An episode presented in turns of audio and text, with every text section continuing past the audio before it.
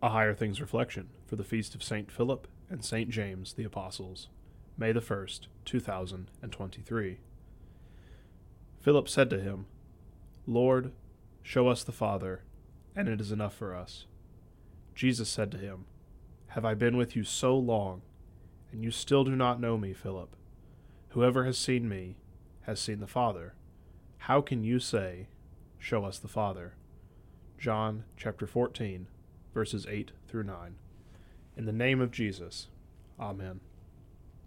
If our reading was a reality television show, I can imagine Thomas being pretty upset with Philip, while James is giving both of them the stink eye.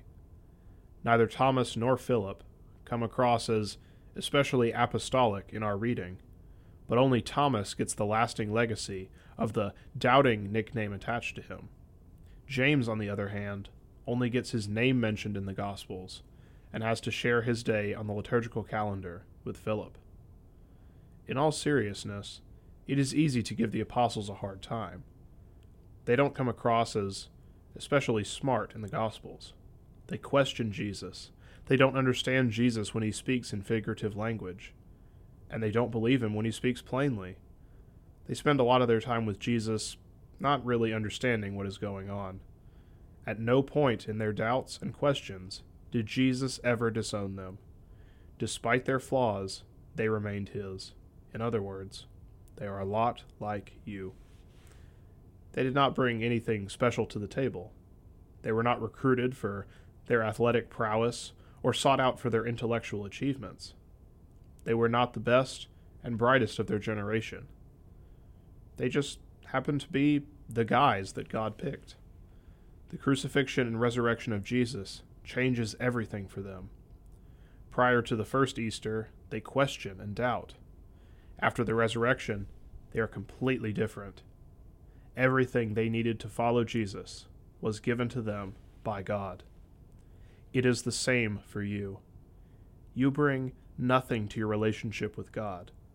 You may doubt and you may question, but you still belong to Jesus the crucifixion and resurrection that changed them has changed you as well. The same Holy Spirit that was given to them has been given to you. What they witnessed with their eyes, you participated in with your baptism. Philip and James have rooms in the Father's house, and so do you. In the name of Jesus, Amen. We praise you, Lord, for Philip, blessed guide to Greek and Jew and for young James the faithful, who heard and followed you. O grant us grace to know you, the way, the truth, the life, to wrestle with temptation, to triumph in the strife. LSB 5:18, verse 18. I thank you, my heavenly Father, through Jesus Christ, your dear Son, that you have kept me this night from all harm and danger, and I pray that you would keep me this day also from sin and every evil, that all my doings in life may please you. For into your hands I commend myself, my body and soul, and all things. Let your holy angel be with me, that the evil foe may have no power over me. Amen.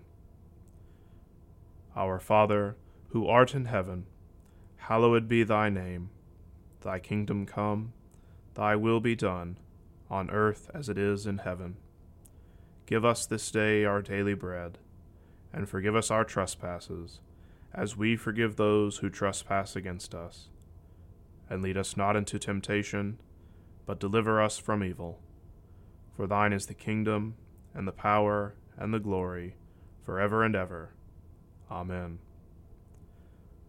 I believe in God, the Father Almighty, maker of heaven and earth, and in Jesus Christ, his only Son, our Lord who was conceived by the Holy Spirit, born of the Virgin Mary, suffered under Pontius Pilate, was crucified, died, and was buried. He descended into hell. The third day he rose again from the dead. He ascended into heaven, and sits at the right hand of God the Father Almighty. From thence he will come to judge the living and the dead. I believe in the Holy Spirit, the holy Christian Church communion of saints, the forgiveness of sins, the resurrection of the body, and the life everlasting. Amen. Can sacred music have meaning apart from words? In Lutheran Music and Meaning, author Dan Zager demonstrates that even beyond the text, there is power and meaning in the very composition of music itself. Dive into the theological meaning in the Lutheran liturgical church service, learning how word and music unite to boldly proclaim the gospel. Lutheran Music and Meaning by Dan Zager, now available from Concordia Publishing House.